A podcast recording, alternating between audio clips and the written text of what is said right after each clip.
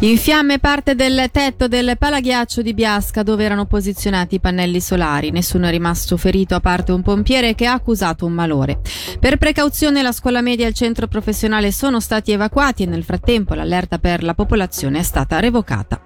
Impossibile per il momento dire quando lo stabile sarà di nuovo agibile, come ci ha confermato Joel Rossetti, capo di Castero Sport Tempo Libero. Molto probabilmente questi giorni e la prossima settimana saranno i giorni per verificare l'aspetto strutturale statico e la sicurezza e verificare gli interventi e la tempistica di interventi. Quindi sicuramente settimana prossima è chiusa e dopo da lì sapremo dire per quanto e in che misura saremo ancora chiusi.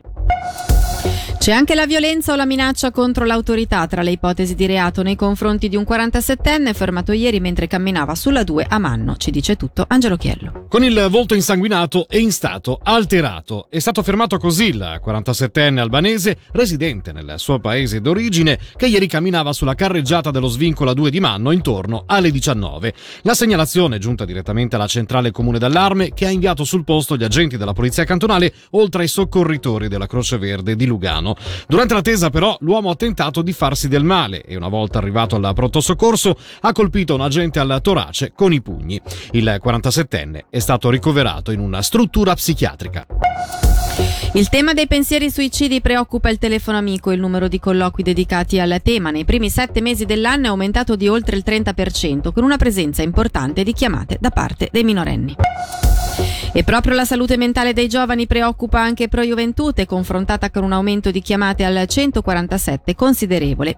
Per la Svizzera italiana sentiamo Ilario Lodi. C'è una dimensione che è quella emotiva, che è quella emozionale, oserei dire anche quella spirituale, che sta assumendo un'importanza sempre maggiore e della quale in generale noi adulti quando entriamo in relazione con i ragazzi ci preoccupiamo troppo poco. Non bisogna dimenticare che i ragazzi sono al centro delle nostre attenzioni, soprattutto come consumatori, prima ancora che come individui. Ecco, io credo che dovremmo invece ritornare a riconsiderare degli aspetti che hanno a che fare invece di più con il concetto di individualità inserita in una collettività.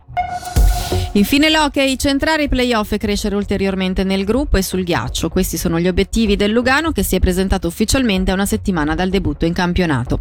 La pista avrà un nuovo cubo multimediale e una VIP lounge sopra la curva San Salvatore. 4.000 gli abbonati finora. Sentiamo la presidente Vicky Mantegazza. Raggiungere i playoff, sì, non solo raggiungere i playoff, ma crescere come squadra, crescere come gruppo, chiaramente poter raggiungere i playoff nel miglior modo possibile. Alla fine non, so, non sono io che vado sul ghiaccio, spero che questa squadra riesca a regalare a tutto il popolo bianco-nero una stagione tranquilla e soprattutto una stagione divertente. Ci sarà una grossa novità all'interno della pista, questo grande schermo, un bel regalo. Eh. Sicuramente un bel regalo che abbiamo voluto fare ai nostri tifosi anche grazie all'aiuto della città di Lugano. Speriamo così di aver dato un altro segnale di miglioramento della nostra pista che purtroppo oggi, pur essendo comunque un, una bella pista, resta comunque tra le più vecchie del nostro campionato.